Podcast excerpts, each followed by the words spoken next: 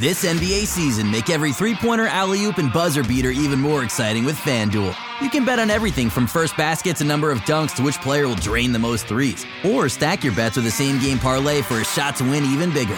It's quick, easy, and you'll get your winnings fast. So download the app today and see why we're North America's #1 sportsbook. Make every moment more with FanDuel. 19 plus and physically located in Ontario. Gambling problem? Call 1-866-531-2600 or visit connectontario.ca. Want to hear something amazing? Discover matches all the cash back you earn on your credit card at the end of your first year, automatically, dollar for dollar, with no limit on how much you can earn. Extra cash? Come on, how amazing is that? In fact, it's even more amazing when you realize all the places where Discover is accepted, 99% of places in the U.S. that take credit cards. So when it comes to Discover, get used to hearing yes more often. Learn more at discover.com/yes. 2020 Nielsen Report. Limitations apply. The Medicare annual election period deadline is coming soon. I'm Meredith Vieira, here with examples of people who found the key to the right coverage at MyHealthPolicy.com. Meet Larry. He likes doing things online. I took my time and found the best Medicare Advantage plan for me at MyHealthPolicy.com. Next is Mary. When she wanted answers, she picked up the phone. I wanted a local perspective on plans, so I called MyHealthPolicy.com. And finally, Michael. I prefer face-to-face, so I chose MyHealthPolicy.com and enrolled on the spot. Go to MyHealthPolicy.com to learn about top-rated Medicare Advantage plans in your area, including $0 premium plans, or call 1-800-GO-START. That's 1-800-GO-START, MyHealthPolicy.com.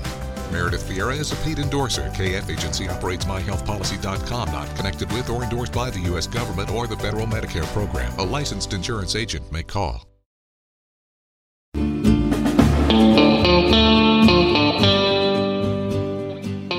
Welcome to The Interview. Today my guest is Doug Hyatt. He's a professor of economic analysis and policy at the Rotman School of Management at the University of Toronto, where he teaches micro and macroeconomics in the MBA programs. Today we discuss the potential solvency bubble, Canada's productivity issues, immigration challenges, student debt forgiveness, balancing the dependency on oil with climate change, the misunderstood invisible hand, and a lot more. Enjoy. Doc, thanks for doing this. Let's get right into it. So we're spending about $2.50 per person in stimulus money when there's about $1 of wage lost. That doesn't seem to make mathematical sense intuitively to a lot of people. It seems like we're overspending. The argument is that there's a lot of companies out there who really should be going out of business but are staying afloat because of the help the government is provided, and there's a reckoning coming, and that reckoning will be very hurtful, and it will cause a lot of pain at some point in the near future. Do you agree with that sentiment? Well, first, thanks, Zarar. I've been looking forward to this, and I know the issue here, and I think the challenge was that when all of this first started happening, nobody knew how it was going to turn out. I don't think anybody still really knows how it's going to turn out. But the things that we had in place, and particularly unemployment insurance, or employment insurance as we call it, just didn't do the job of being able to get money out the door. It's very rules-based and strict and all of that, all the things that you would normally expect that you would want an employment insurance program to be. But it couldn't get the money out the door quickly. And so the government came up with ways of getting that money out the door quickly. And I think that they just decided, because of the uncertainty and because how frantic people were about it, that the most important thing is to get the money out the door to alleviate the additional stress that people have and to not be as rules-focused as they are in other programs. So that's what happened. And now, as we kind of take a step back from this and we learn more and we can get a little bit better picture of where the economy is going to land, that government can now start fine-tuning that programming a little bit. Now, so that's how we got there. With the insolvency bubble part, I think that the challenge is we don't know where we're going to land yet. And so how different will the world be where we're going to land? So you might say, well, these businesses are being kept afloat by the programs, which may be true when we know exactly where we're going to land you know, a year from now, and maybe there are going to be fewer restaurants, and maybe there's going to be more of something else, in which case continuing propping up businesses that in the long term are not going to survive isn't going to help that adjustment. It's just going to make that adjustment slower. But I guess at the moment, the challenge that we have is we're not really sure where that's going to be. Is the post-COVID world, how much of it is going to look like the pre-COVID world? And how much of those businesses that now appear to be solvent, how many of those are really just undergoing this short-term shock? And so I'm not sure that we know that yet. I don't know that yet. I can imagine that things are going to be a lot different. My jobs are certainly a lot different and are going to be a lot different than they were, but other things, just not so sure yet. Do you see the government providing any transitional loans for businesses? And what I mean by that is right now we're giving businesses loans, SABA and these programs that exist. They're more to get you through the next few months so you can maybe cover payroll or cover rent, just survive for the next little bit. But as you said, a lot of these businesses might need to pivot. A restaurant here might need to go into, I don't know, laundry.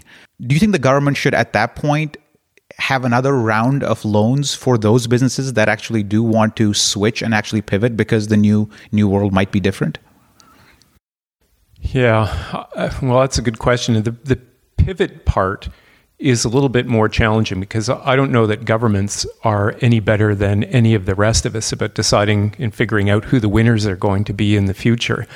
And you know, with interest rates where they are now, if you go through kind of traditional financing things and you don't have a lender who would be willing to lend you money for the pivot that you're imagining, I'm not sure what role government has to play in that, of supporting what might be taking on risk that normal private investors wouldn't be willing to take on.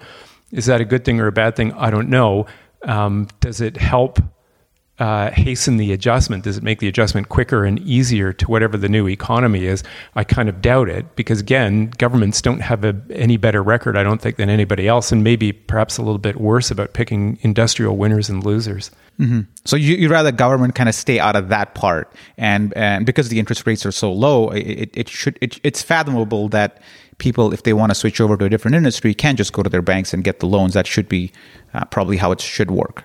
Yeah, I think so. I mean, at least that would be for my tastes. Again, I don't, to be in the business of picking winners and losers, I think is a tough one.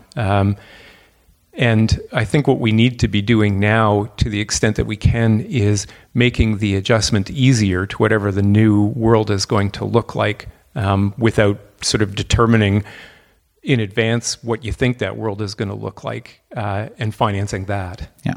And this whole support for the people that have suffered under COVID is made possible by cooperation between the provincial government and the federal government.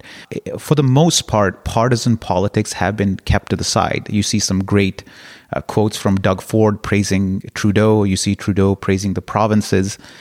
And as you said, I mean, people are generally willing to spend to help people through this tough time.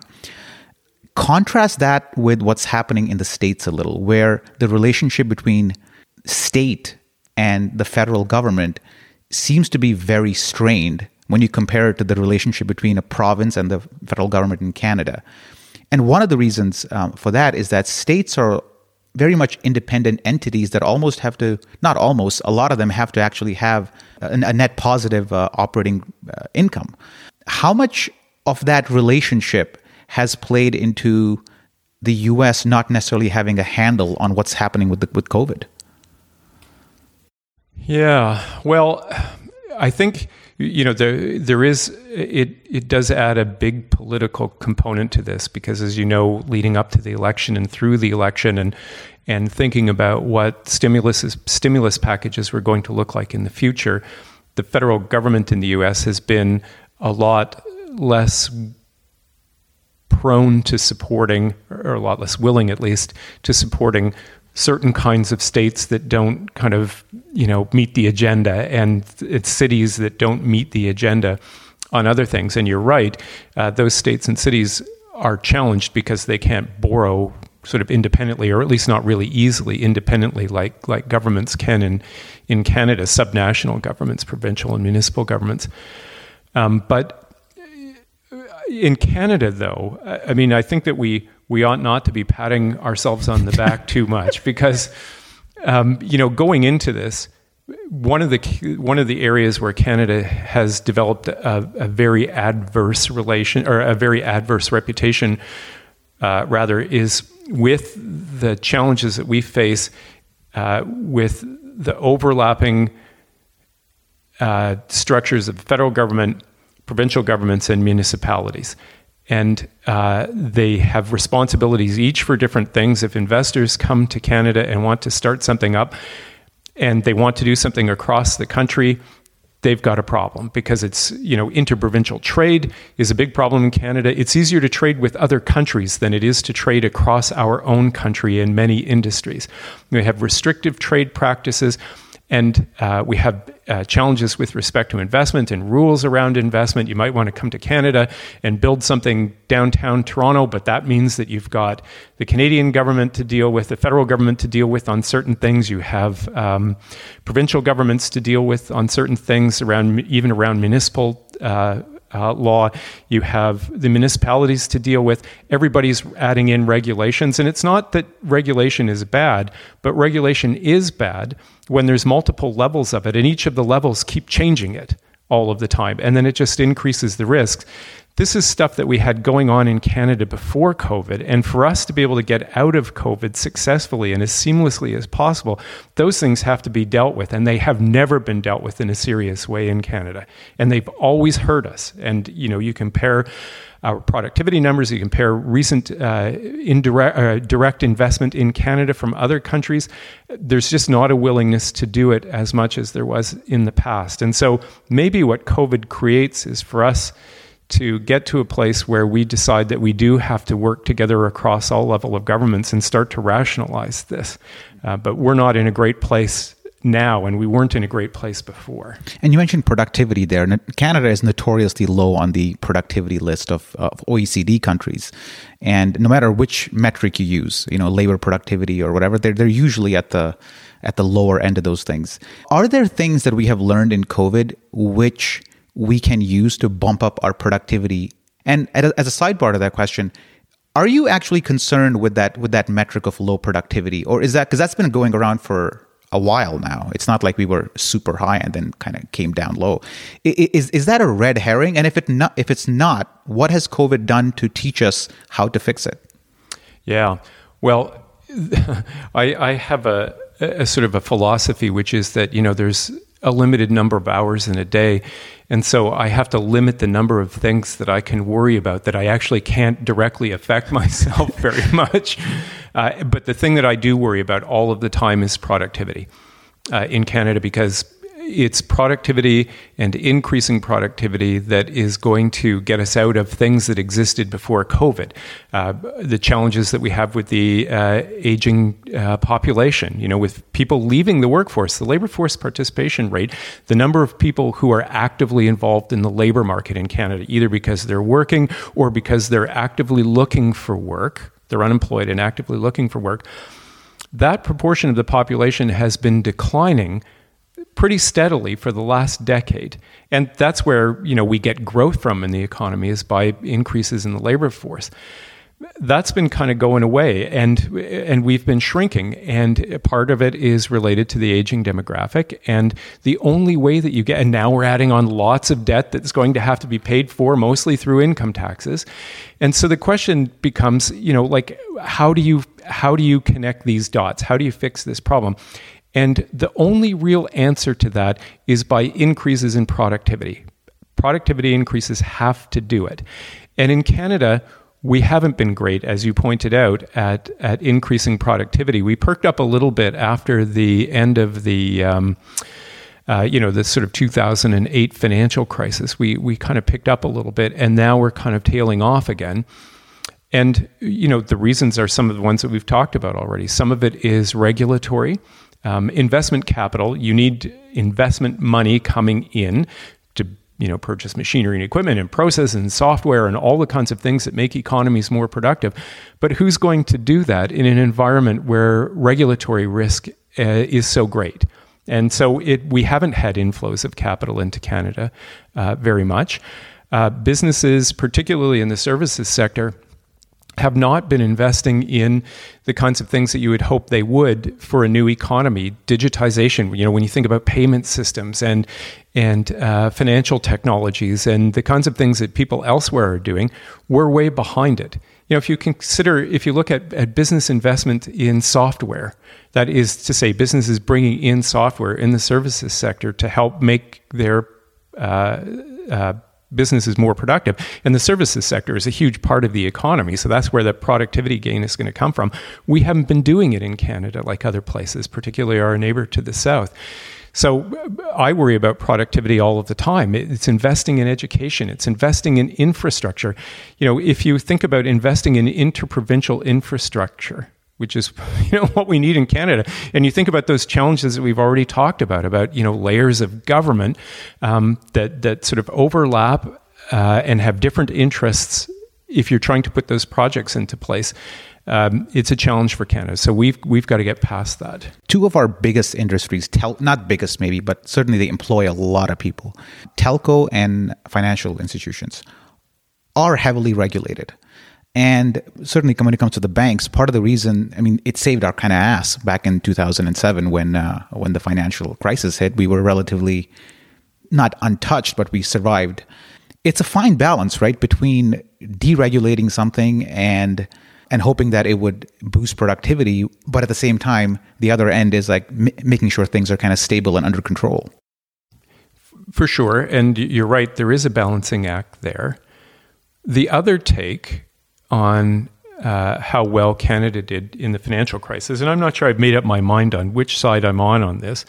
But the other take, which is perfectly plausible as far as I'm concerned, is that we are just so slow to innovate in financial services in Canada. And so, had the financial crisis, instead of hitting in 2008, had it hit in 2015, we might have caught up to how much we lagged in financial innovation, and we would have been in the middle of it too.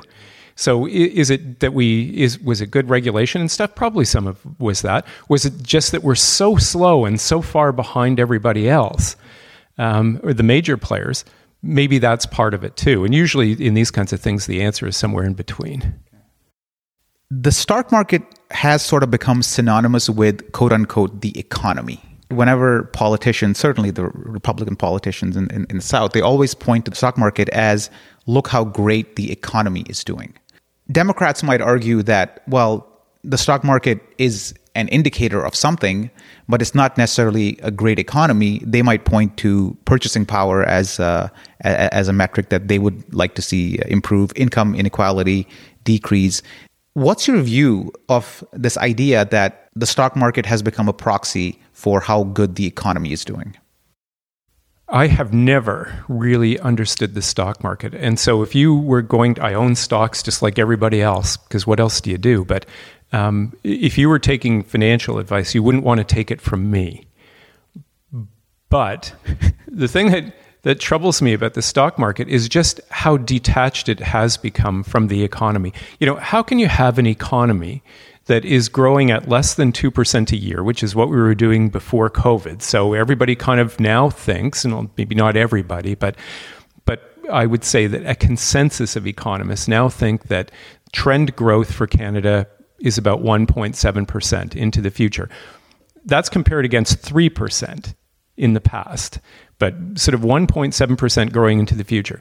So we have the economy growing at 1%. We have the stock market increasing every year at a multiple of that, of 1.7%, when the underlying business conditions are growing at 1.7%.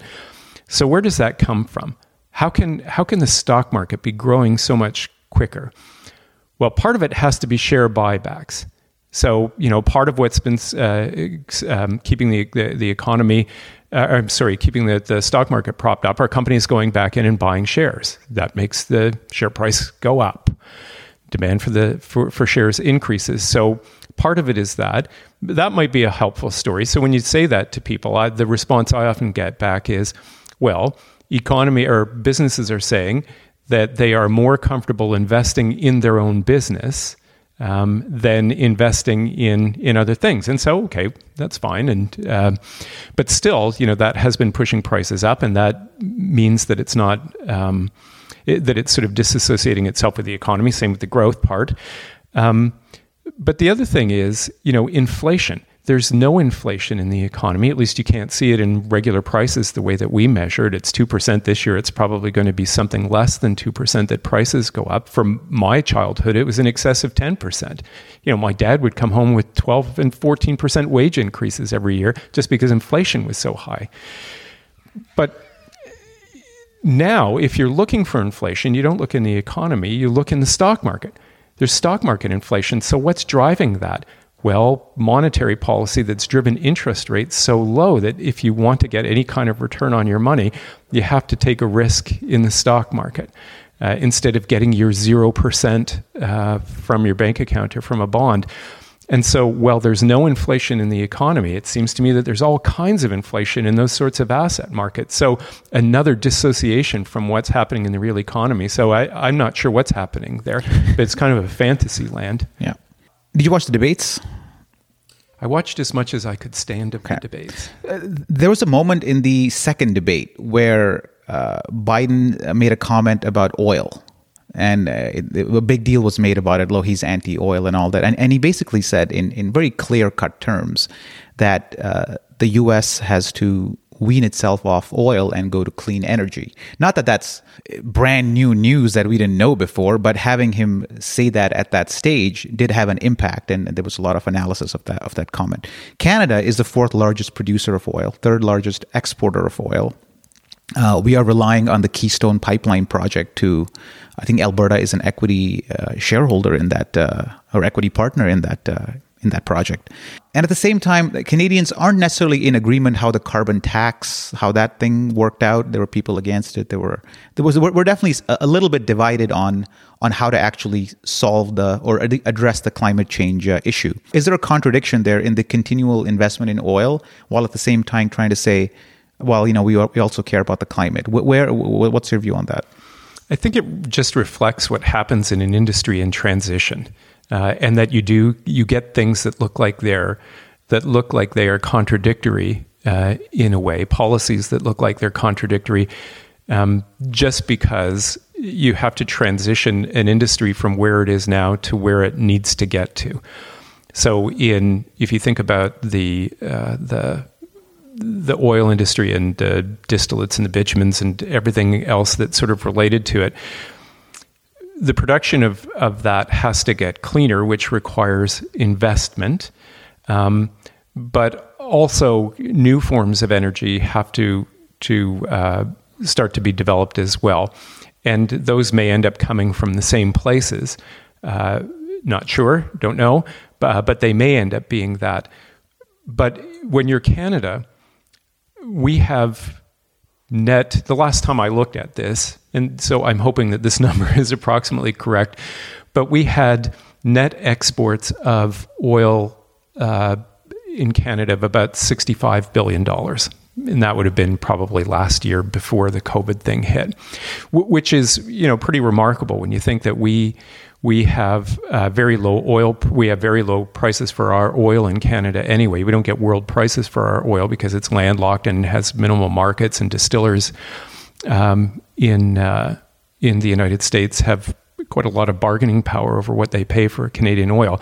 But even with that, it was about $65 billion net. And when I say net, I mean that in the East Coast of Canada, we import oil from someplace else. It doesn't make sense to ship it there. And so, but when you net that out, we're a $65 billion roughly net exporter. And in Canada, we have something called a current account deficit, which by and large means that we import more than we export, and we send more payments like dividends and things out of the country than we get back in.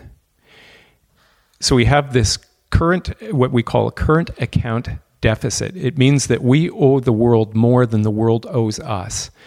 And so in Canada, What do you do when you say, okay, we're going to take out $65 billion immediately and then cause a crisis? And so there is a transition that goes on there. I think that's part of what you're seeing when you see these policies that look contradictory. We have an objective, or at least some governments have an objective about what they want to achieve with the climate, but recognize that the transition to getting there can't be so dramatic that it threatens everything else that we're trying to do in the economy as well. And so, you know, people, if you want to learn, if you want to kind of force yourself to learn something, you should learn about the current account deficit and what that means for Canada. So if you've not heard that before, Google it, take a look at it, and find something to deal with your ulcer after you read a lot and find out more about it. COVID has disrupted a lot of supply chains. Do you see any long-term effects in supply chains? Are we going to see a trend where we try to at least become more self-sufficient, or are we sort of resigned to the U.S. as a massive trading partner and are more or less at the mercy of their whims? Really, if something happens in the U.S., we will feel a big shock. A couple of days back, the Alberta, I forget the official's name. I mean, he was called on to comment on the changing presidency. And he stressed how great Canada is at maintaining relationships between different administrations that come and go in the U.S. Trudeau made a point to say that this is going to be his third U.S. president, and he's had good relations with two of them, and there's no reason the third won't continue, and Canadians will continue to see good things happen. And he pointed out the fact that, he alluded to it at least, that we are so dependent on trade that we'll make sure that there are no tariffs or any shocks that might affect daily Canadian lives.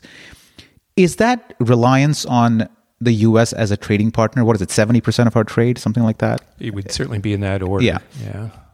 Are we looking to maybe diversify a little bit beyond that? Well, that's always been a thing for Canada. And, you know, ever since I've been studying economics, which is sadly a really, really long time, it's been one of the things that that's always been talked about Canada. You know, we have relied on our endowment of natural resources. They used to call us hewers of wood and drawers of water, as this sort of thing. And we would send our raw materials developed in Canada, send them someplace else. They got value added to it, turned into cars and other things that we actually want to buy. The raw materials are all very delightful, but they're not very good until you can turn them into something that you can actually use, and that's value added. That's what value added means. And then we would import back all of the value added stuff. And that worked well because, of course, we were exporting raw materials in much greater quantities than we were importing back finished goods and services, because the raw materials were just building goods and services to supply the whole world, not just goods and services to supply Canada. And that all worked well for a long time. But, you know, that has come back again now, partly through COVID, about whether we are doing enough value-added production in Canada. You know, I think that the reality is that we have to deal with the fact that we are a small country, and we simply, at least in my opinion, can't do everything ourselves. And it wouldn't make sense to do everything ourselves, as is, I believe, true for most countries. It does not make sense to do things yourself. It makes sense to have cooperative trade relationships where those who can build the things the best and cheapest and safest and cleanest get to win. And if we can't do that, we don't get to win in that market, but we get to win in the markets where we do.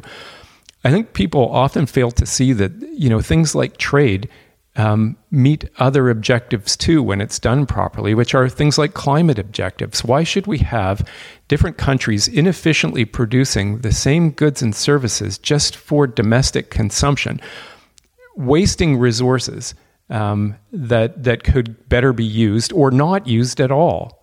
And one way of doing that is through trade. So I'm a big believer in trade. I think trade works really well. Just as a bit of an aside, you know, I'm also not doctrinaire about it. If there are conditions under which I would not be supportive of freer trade or free trade at all, for example, if all of the benefits of trade ended up going to a small group and didn't advantage Canadians broadly, at least generally broadly, then I would say, and this is a political opinion, it's not an economics opinion, then my political opinion might be, well, trade isn't worth that to me if it's just concentrated in a small group of winners. Trade is concentrated in winners, maybe not necessarily a small group, but the benefits of trade are so large that if you have the right policies in place, those gains can be helped to offset some of the losses and help people in particular transition into the industries and skills that are benefited by trade. A couple questions related to that. So, student debt forgiveness. That is, there was a Globe and Mail article today which argued that one of the ways to boost productivity is to actually forgive all student debts, because on average a student graduates with about $18,000 worth of debt and they carry that on and it burdens them. Are ideas like those worth pursuing for Canada? Because we are trying to find ways to boost productivity. We are trying to find ways to boost innovation and try to be a little bit more self-sufficient. Yes, trade is always going to be there, but those progressive ideas, do they have a place in Canada? I think they do. There's a debate around, particularly training like university education, and you can take a step back about whether university education is the right kind of education. Is that the education that we really need, and do we do it properly? Putting somebody into school for 4 years at a time in their lives when they're young and you would be highly productive, and we could do things other ways. Like, should we, instead of sending people to university, could we do the same thing except have them in apprenticeship type programs? And I don't mean just plumbing and electrical apprenticeship programs, which are really valuable, but training somebody to be an economist is the best way to do it, to put them into school for 4 years, or is a better way to do it more like an apprenticeship program where they're working and getting on the job experience and training and all that. But setting that issue aside, getting to the question that you actually asked, the reason that education is subsidized, I think at least a rationale for why education is subsidized, is because the returns to education don't just go to the person who got the education. So if we take somebody and we put them through college or high school or university, and as a consequence of that, they become more productive, that increased productivity benefits them and their families, to be sure, but it also benefits the entire economy. And so as a consequence, we might be willing to say, okay, well, let's invest in people because we know that the returns on that investment is going to be, the return on that investment is going to be good. If you look at the returns on university education, for example, the estimates tend to be between 15 and 20% per year higher income compared to somebody who completed their education at the end of high school. Think about other investments that you can make that generate a 15 to 20% annual return forever. Those are pretty few and far between, but education is one that does it. And the revenues that governments benefit from higher incomes because they're able to get taxes back. And if you think about the COVID thing, education would be a big part of that if those higher returns to education continue to persist after COVID. We invest in education, we increase productivity, and then we're able to pay for the consumption that we've moved to now, which should have been future consumption, but we had to move it now to fight the COVID part. We can pay for that through this increased productivity and increased tax revenues that we get from higher levels of education. So I think there's reason to be supportive of it as a public investment. The issue then, I guess, is should it be 100% or should it be less than 100%? Or free. Some people see that in black and white on that part. I see gray more. I see support for education, government support for education, but I see more gray there because, and people will hate me for this, but there are certain types of education that I think that we should be investing in. We should be investing public money in, and those are the kinds of educations that get higher returns. And there are others where, at least me, I might not be as thrilled as investing in those subject matter areas, for example.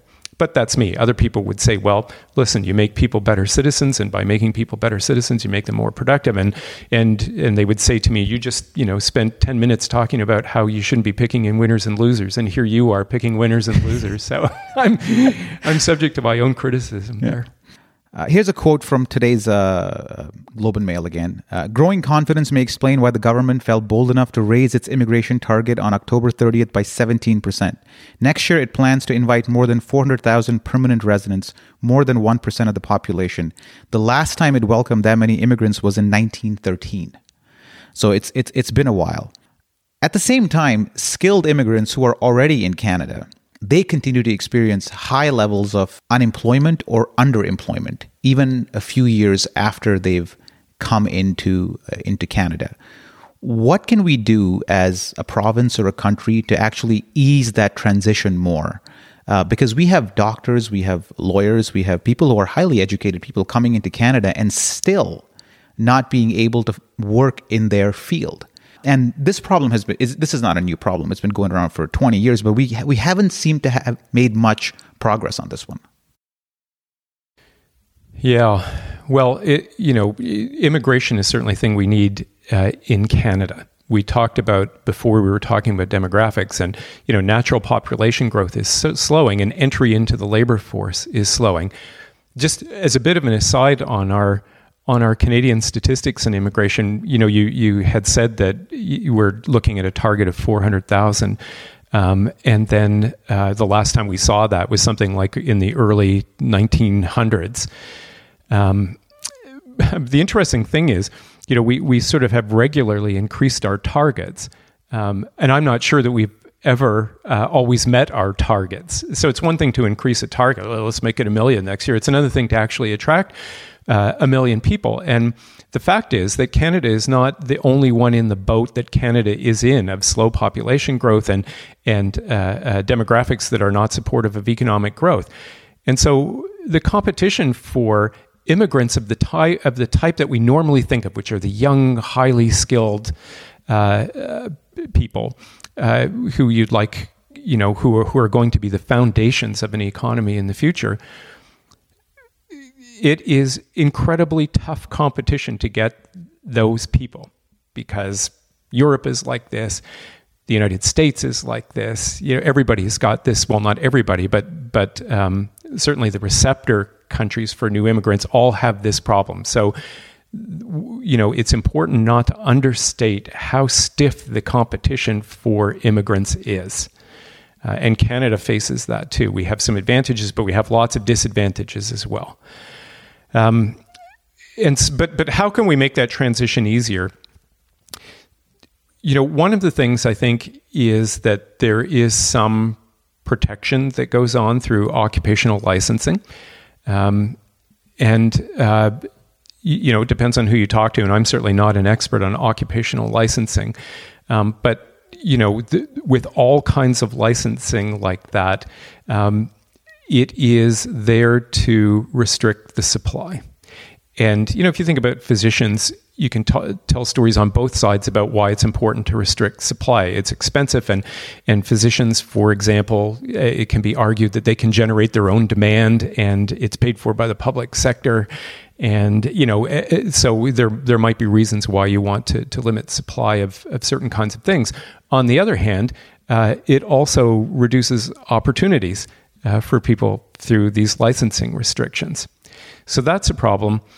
I have often heard my students say that one of the challenges that they found, so these would be, first-generation students who come to Canada and who are able to get a work visa for a particular period of time after they finish their degree, and they'll say, one of the challenges that they face is this issue of Canadian experience. You always hear people say, we've gotten into job interviews and one of the barriers that we hit is that people will ask, do you have any experience? And they'll say, oh, yes, I worked in financial services during the summers when I was a student in country X.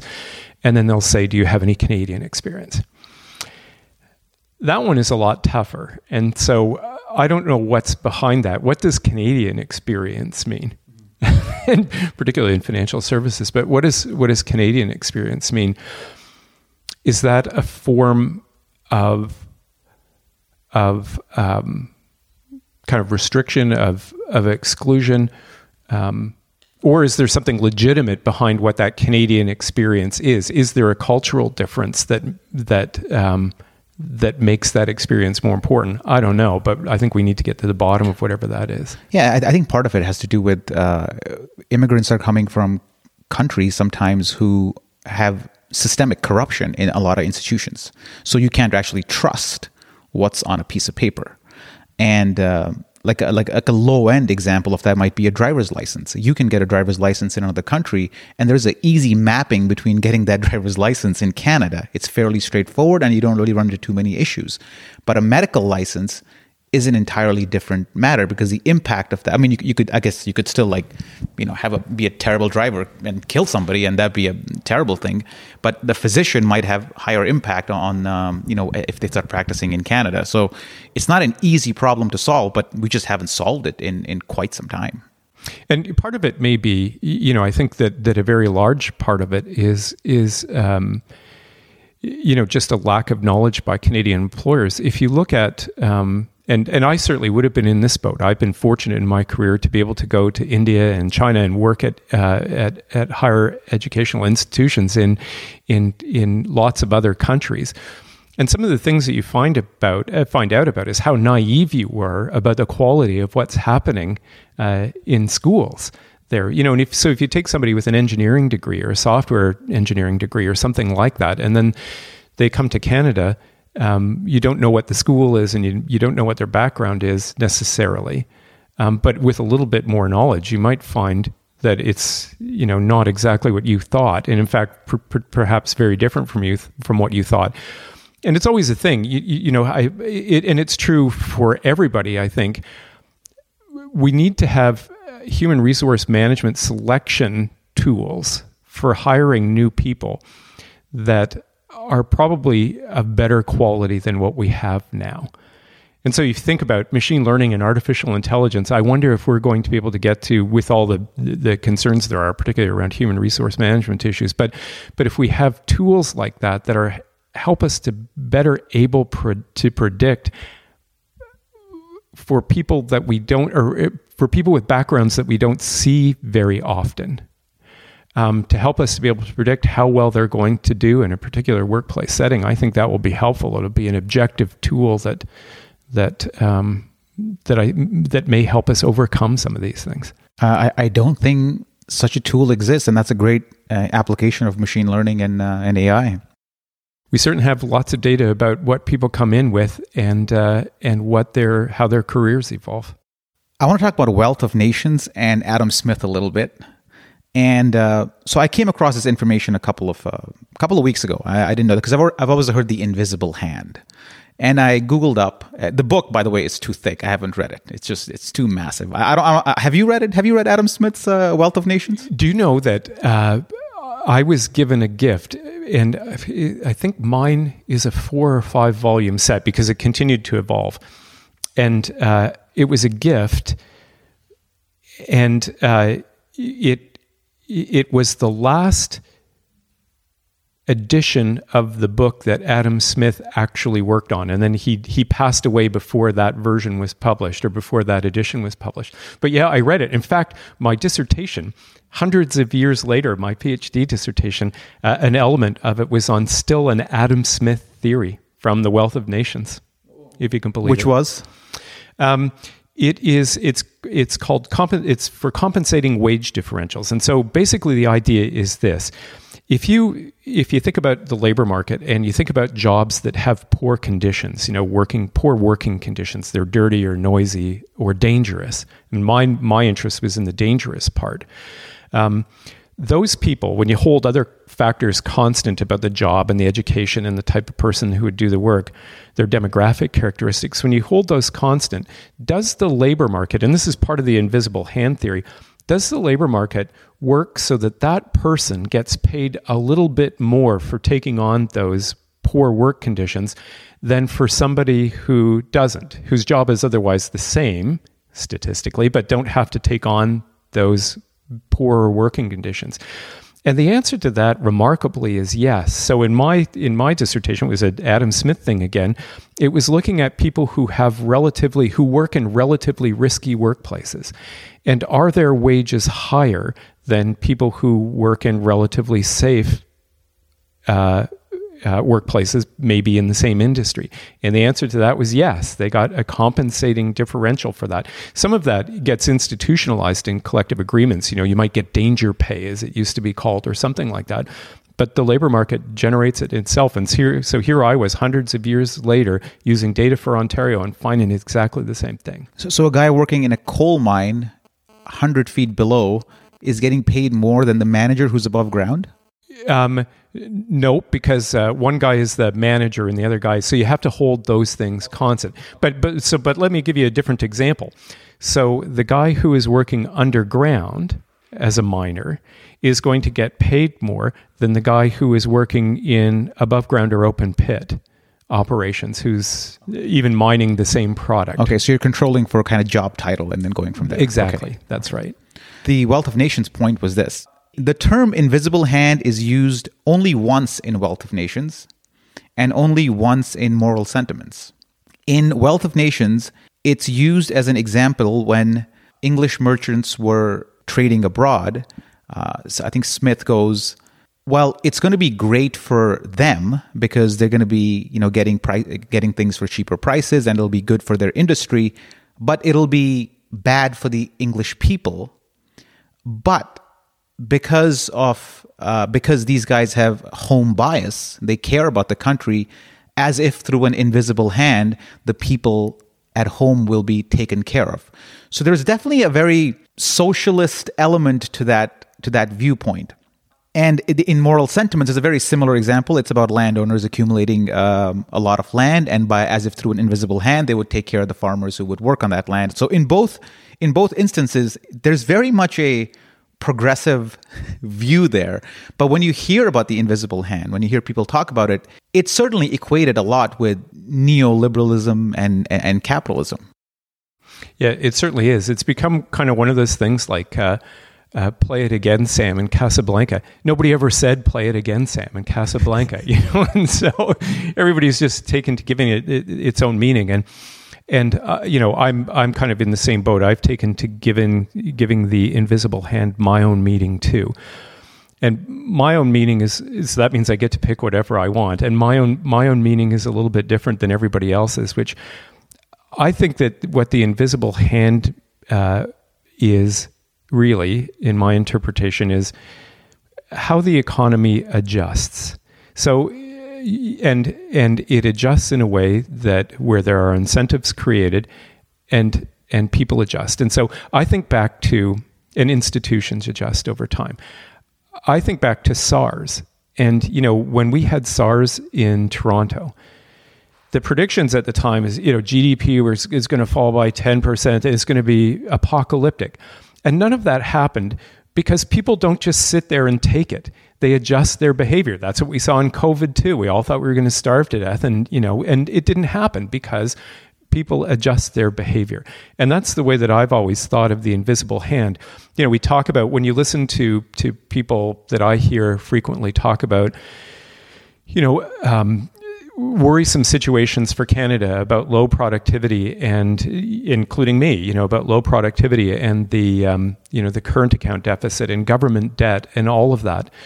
The fact of the matter is that all those things can run up, and we will find a way of dealing with it. There'll be a transition period, and we will make an adjustment to it because we will have to. People don't just sit and take it, and that's what the invisible hand is. I think it's about not sitting there and taking it. It's about adjustment. Let's talk about climate change a little bit. On the way over here, I was listening to a podcast, the Econ podcast. I forget the name right now. Econ Talk, I think it's called. And Stephen Levitt was on it. He's the Freakonomics guy.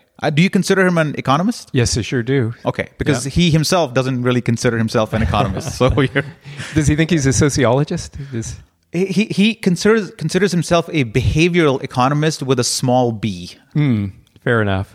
Yeah, he's a very multidisciplinary guy. That's what I like so much about him. He gets insights from everything. Yeah. So his take while I was driving over here was climate change. The way we have approached climate change has been more or less a failure, whether it be the Paris Accord or whatever we're trying to do from a policy perspective, it's really not working because we have failed to provide a monetary incentive to do it. There is a bit of a social incentive to do it, and there's a bit of a moral incentive to do it. And as an economist, you're basically playing with incentives most of the time. So he's saying we failed on all three accounts, and it is not really possible to incentivize people to care about the climate.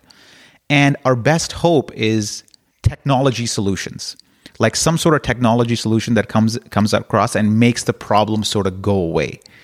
And I don't know if he fully subscribes to this viewpoint in its extreme, but do you share the same cynicism, I guess, that we haven't really come up with an incentive where people like you and I will, certainly me, even though I care about the climate, I haven't really changed my behaviors to the point where like there just hasn't been an incentive for me.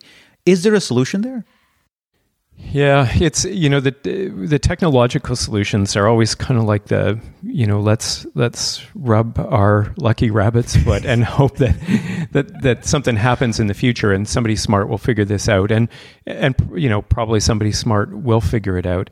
As an economist, I certainly believe in incentives, and I believe in financial incentives because people do respond to them.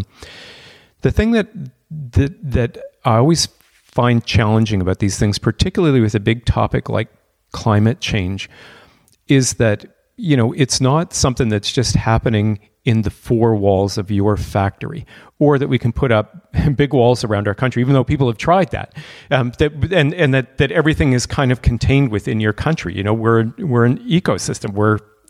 We're all connected in that regard. And it's just how easy it is to undo something that somebody else is doing. And so the level of cooperation that I think, even for financial incentives to work, you might get it to work in Canada, but then the wind blows and, you know, you've got somebody else's pollution in Canada. I think it takes a higher level of cooperation. And so I'm wondering that if, when Stephen Levitt says that, whether he kind of acknowledges that too, that it's just too, in some ways, it's just too big a problem, too big of a coordination problem in order to get something meaningful out of it. And so that you have to ask for technological thing. And the other thing is too, with regulation, is that, you know, there are a lot of really smart people who, when you put up an expensive regulation, there are a lot of people who see the incentive as trying to be getting around that regulation. And how do you get around the regulation, and how do you lobby so that the regulation isn't as impactful on you as it is on somebody else? And it's sort of like squeezing a balloon, you know, and it just pops out someplace else. So I am kind of cynical about it myself. I'm hopeful. But, you know, I guess it's sort of like what another great economist, Paul Samuelson, said. He had a book called Hard Heads and Soft Hearts. And I think that's what we need. So you mentioned there you believe in financial incentives. And obviously you would have to like compensate companies to go green. I think Obama tried that a fair bit in incentivizing companies to adopt green technologies and green processes. We can debate how much it worked and how much it didn't move the needle. All this requires money to be spent. I want to run this theory by you. Modern Monetary Theory? Yeah. Are you familiar with this one? I am. Okay, explain what this is and what your view of it is. Yeah. So in a sense, it's not very far different from kind of what we're doing now. Now as in post-COVID, or? Well, even pre and post-COVID. So you might even argue post-financial crisis. So going back 12 years. And so, but it is more, at least I think of it more as a change in attitude about what we're doing. And so basically the idea is that it's kind of like a cooperative thing between governments and central banks. And so that governments don't, when governments go to raise money, when they spend, they get the money essentially from the central bank. So you can think of the central bank as printing money, which the government then uses to go out and purchase goods and services and investment, you know, bridges and roads and all the kinds of infrastructure investments. And so in a sense, it's not unlike certain elements of quantitative easing that we're doing right now. I heard somewhere in the last few weeks, and so you have to take this with a bit of a grain of salt because I'm not 100% sure where I heard this. But, you know, if you look at new issuances of government bonds, so normally when governments issue bonds, investors, individual investors and institutional investors like insurance companies and pension plans and others will buy those. And then there'll be a little bit left over where the central bank purchases it and they use that as a way of increasing the money supply. It's one way of increasing the money supply. More recently, about 70% of all new issues have been purchased entirely by the central bank, you know, during this post-COVID thing. And then that money is taken by the government and it's been handed out in transfer payments and whatever else government's been doing with it.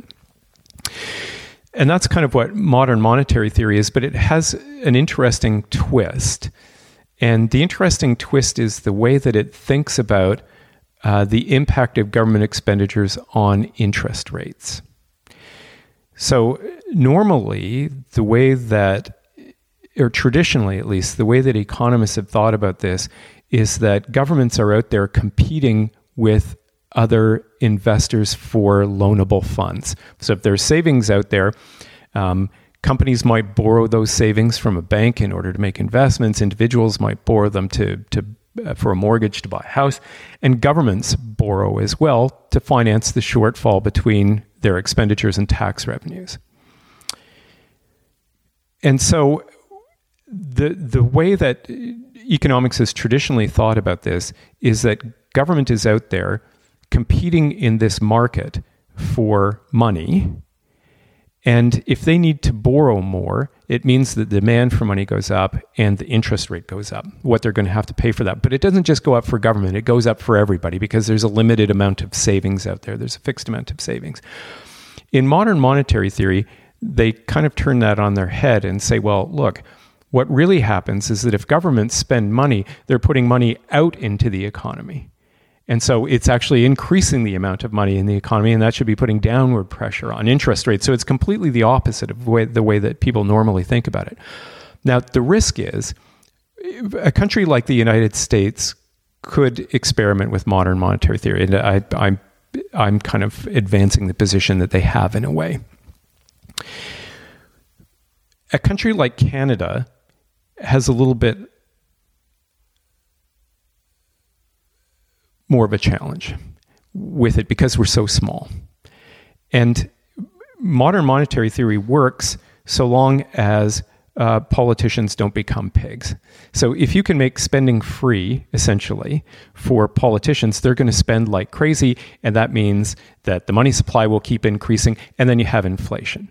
And so what modern monetary theory would say is, okay, well, when you have inflation, what ends up happening is that the government spends less money. There's less money out there in the economy. It slows the economy down and it puts downward pressure on prices. So inflation goes back down again. That's the way it will all happen. That may happen that way, but to me, that takes a giant leap of faith to believe that that's going to happen. That's modern monetary theory. It's an interesting thing. It's out there. It sounds like a free lunch. And in some ways, it's not very much different from what we're doing now. So you're going to be hearing a lot more about this because you can see why politicians would love this idea. It also talks about employment in a very unique way where it goes, I mean, the goal is 100% employment and you spend until you essentially achieve that. And only once you have 100% employment, then you have to worry about inflation because the idea is whatever the government spends goes into boosting the productivity of the country because people are doing things that they otherwise maybe normally would not have done.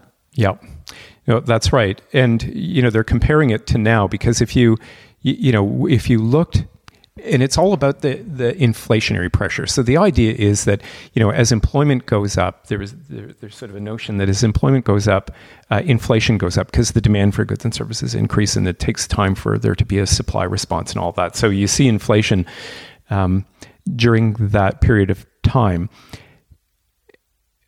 my problem, or at least the challenge that I have thinking about this through in terms of how what I think about modern monetary theory, is the way that you think about inflation. So what people who are very pro-modern monetary theory would say is that, well, you know, the United States has had very low unemployment rates, you know, 3 or 3.5%, which is below what people thought of as the natural rate of employment. And economists have a special term that's actually important here, even though it sounds kind of geeky, which is called the non-accelerating inflation rate of unemployment. Everybody else calls that the natural unemployment rate, but in economics, we call it the NAIRU, non-accelerating inflation rate of unemployment. And that's the level of unemployment where once you hit there, if you go below that level, then you could expect to see inflation.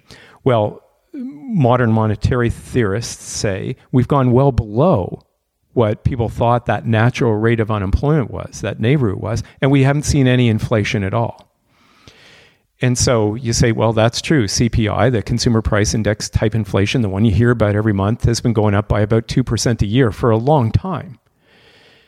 And that might be true, but my problem with that is that it's because you're not looking for inflation. You don't find inflation if you're not looking for it. And so not included in the consumer price index, for example, is house prices. So if you sell your house that you've not a new house, but a house that you've already had, if you sell that house for much more than you bought it for, and house prices have been going up like crazy, that's not included in the consumer price index. If you stock prices that we've talked about earlier and how those asset prices have been inflating like crazy, not included in the consumer price index. So if you're not looking for where inflation is, it's not going to be in there.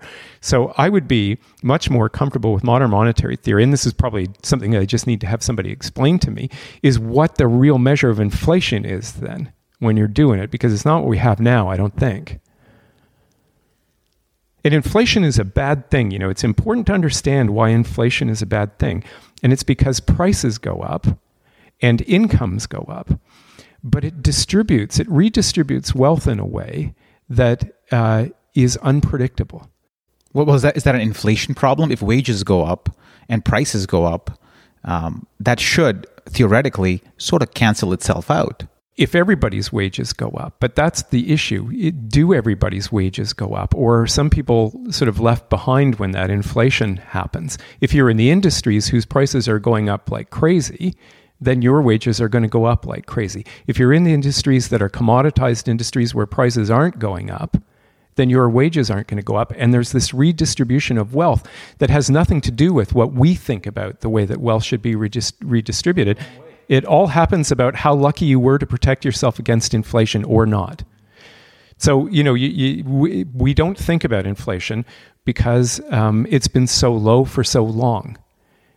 But inflation is a horrific thing. And if you were around in the 1970s and 1980s where we had real inflation, and not like hyperinflations, but inflations that were double-digit type inflations, I can remember in the early 1980s, my mother and father had on their mortgage, they had their mortgage rate was about to reset. So it was the same as now, you know, every 5 years it resets. So they had a fixed term mortgage, but amortized over 20 or 25 years. And in 1981, 1982, if you go back and look at statistics about what happened to interest rates, we had high inflation. The Federal Reserve in the United States, the same as the Bank of Canada, but the US version of it, decided that they were going to raise overnight interest rates astronomically. My parents' mortgage went up from about 8% when they had to go, and they were just unlucky about when they had to refinance. Their mortgage went up from about 8% a year. Can you believe that? They were paying 8% a year on their mortgage, and they're happy to do it because that's what mortgages used to be, to over 20% overnight, when they had to go in and remortgage, when they had to go in and renew their mortgage. That's an example of my parents, just by the luck of the draw, not having been able to protect themselves against inflation like that. So suddenly, their wealth went way down because they were giving over more of their income in interest payments on the same house they owned the day before at an 8% interest rate. Inflation equals bad. Inflation equals bad. Deflation equals bad. Stable prices equal good. That's the other side of the coin. And people have been talking about this through COVID too. Deflation, where prices go down, everybody thinks that's a, you know, that sounds like a good thing because your real buying power goes up if your income doesn't go down and prices go down. That's the same as getting a raise. But the problem with that is that everybody puts their hands in their pockets. That's what happened in Japan to a certain extent. So if you know that prices are going to be lower tomorrow than they are today, what do you do about buying your car today? You don't. You wait till tomorrow. And then what happens tomorrow? Well, you know, prices the next day are going to be low. And so nobody buys anything then. And then the economy doesn't get going. So the key thing is low and stable price increases. That's what central banks always say. It's the motto of our Bank of Canada. It sounds like that's what we're doing for the last little while, though. So hopefully it stays that way. Depends where you look for inflation. If you're not measuring it, if you're not looking at the things where prices are going up, then... You've been at the University of Toronto for... 25 years. I just got my letter in the last couple of days telling me that I've been at the University of Toronto for 25 years and I got a little pin. So maybe you can comment on this next thought that... that a few professors have echoed. Judging by your tenure at U of T, you probably should have seen this at least 5 times. And it goes, what happens in universities happens on the street 5 years later. So what's happening in universities these days that we're going to see on the street in 5? You know, I think what's been on the street 5 years ago is also showing up in universities. At least that's my experience. And one of the things that, there's a few things that I've noticed. My teaching has been primarily in our executive MBA program. So we have a domestic executive MBA program, and we have a couple of global executive MBA programs.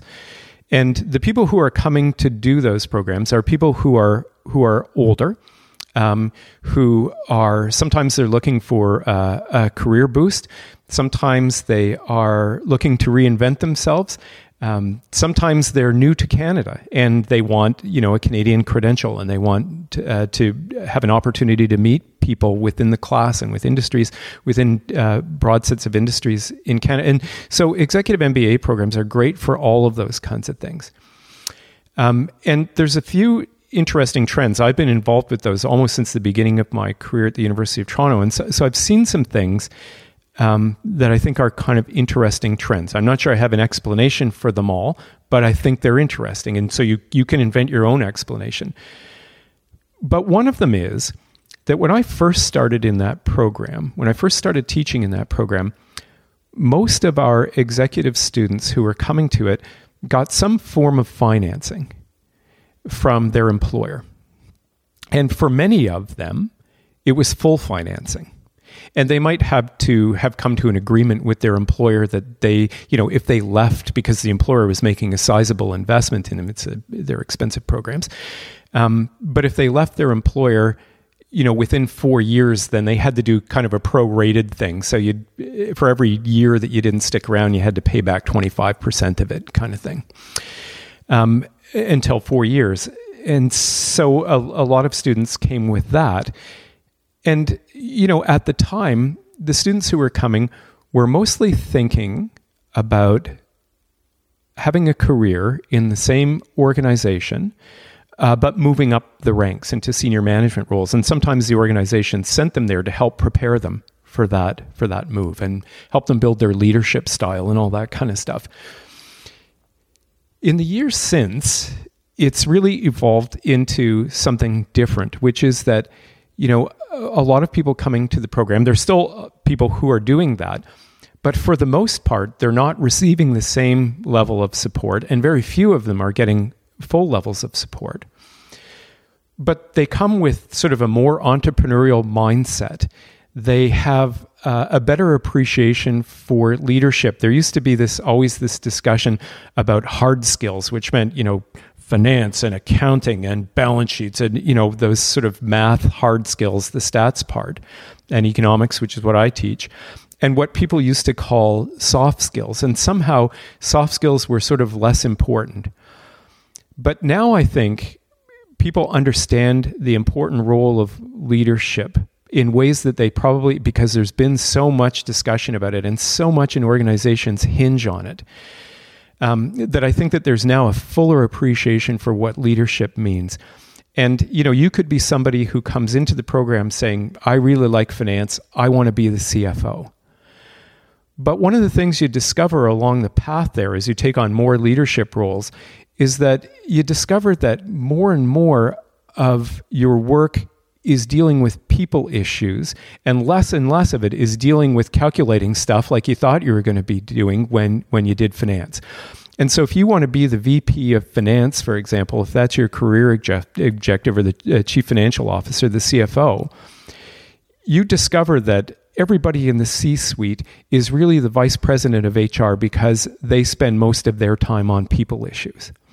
And so the people who have discovered that now have come back to build those sorts of leadership skills. And that's been an exciting thing to watch people come back and do that. They want the other things. They want the skills and the other things. They want to be more effective leaders around the table and have input into those important business decisions. But they understand that the way that you get things done is through leadership in organizations. The other thing that's been kind of interesting is watching the evolution of our programs into more experiential learning, even at the executive levels of people who've had more experience. And, you know, we've had to make changes. We've adjusted our global executive MBA programs in this way in particular. In those programs, we travel all around the world and you know, so you go to China and Hong Kong for 1 week in each place, for example, over a 2-week period. And what people want, you know, it used to be the case where you kind of flew everybody there and they were in the classroom for 35 hours a week and so had limited opportunities to do experiential learning. Even before COVID, we kind of changed that around so that we could do more of the learning as on-demand learning to the extent that we could. So we would have pre-recorded video content, which we got better at doing at the school and made a real investment in it. Or we would have, you know, synchronous kinds of things before you went and do introductory things and maybe closing things at the end to take hours out of that time to create more time for experiential learning and meeting people and interacting in real business relationships. And that has now percolated to our undergraduate programs or our other MBA programs and even our undergraduate programs to a certain extent. And the other thing I think that's been really important is a new focus on sustainability. People still have their own definitions of what sustainability means, but people know that it's important and people want to learn more about it. And that's been an exciting thing to watch too. So I'm not sure where that came from. That's one of those ones. Did sustainability come to us or did we come to sustainability or do we meet somewhere in between? Whatever it is, it's exciting to see. It's probably the invisible hand. Yeah, that's right. So to end, COVID, the vaccine is here. Pfizer released a statement a couple days ago that it's 90% efficacy. So hopefully we'll see the back of COVID in a few months, maybe a year at the most, hopefully. But what have you observed about the world that maybe has surprised you? Well, you know, I think that COVID has been a great experiment for us to find out about the way that we do everything, the way that we live our lives, the way that we deal with our working lives, the way that we interact with government, the way that government interacts with us, the way that we think about investments in ways that we might not have had an opportunity to think of otherwise. And it's opened our eyes to the idea that there are different ways of doing things. You know, I hear people talking now where their organizations have said, well, for a large group of you, you may never be coming back to the office. And when you do come back to the office, it's going to be different than it was before. So it's not a place where we're going to expect you to be. There are times maybe when it's still more important to interact face-to-face, but that's not the way you should think about the rest of your career. It's forced us to think about time. You know, people used to talk about work-life balance. And that's not something that I've ever been good at. I've sort of had work-life choice, but balance has not been really part of my vocabulary. But it makes you think. So on the one hand, there's people who say, well, gee, you know, the way my life is at home now, I can't really distinguish work from my home life because it's all sort of become this amalgam. And that's one way of thinking of it. The other way, though, is I think of it that way too, but it creates so much more flexibility in how you have your home and work time. You know, if I need to take, or if somebody needs to take their children to do something, they can do it and they can make up for it later in the day. Those are choices that they get to make about how they manage their day themselves. And it's created all of this new flexibility.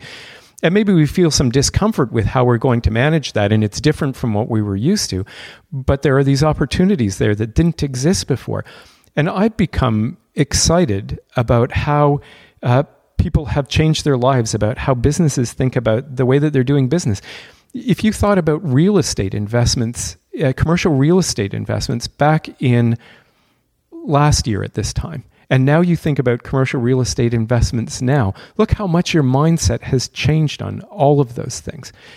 The way that you think about investing in everything, the way that you shop, you know, all of that has changed. And I think in ways that are really exciting and shows us what the future is going to be and how, despite being very separate, how much more connected we are than we thought we were.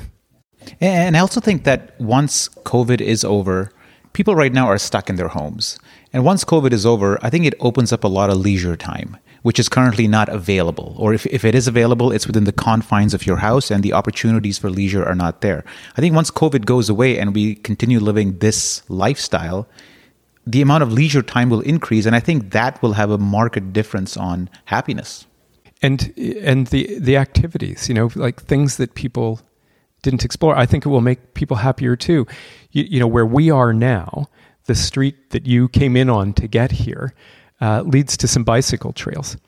And up until this year, there would be a car or two parked along there to get along the bicycle trails. Now it's packed. Every weekend, it's packed with people who are out bicycling and walking through the trails. I expect this winter, people will be out doing cross-country skiing and rediscovering all of those things that they had just gotten into a rut of not doing, and how, and I realize they're just activities, but I'm sure this is going on in other people's lives too, about how they've had an opportunity to find out how their lives can be enriched by getting out of a routine. Doug, thank you so much for your time today. We really enjoyed it, and hopefully we can have you back at some point in the future. This was so much fun. I got to end this by telling a story that I always tell, which is that, you know, economists, if you're a good economist, you answer questions. But if you're a great economist, you listen to questions, figure out that you can't really answer it because you don't know the answer, and instead you turn the question into something that you can answer and answer that. So I hope I didn't do too much of that. I was expecting that of an economist, so I didn't really expect any concrete answers to, you know, one of the questions was about student debt forgiveness and all that, and you basically explained why or why not it might be a good or bad idea. Thank goodness.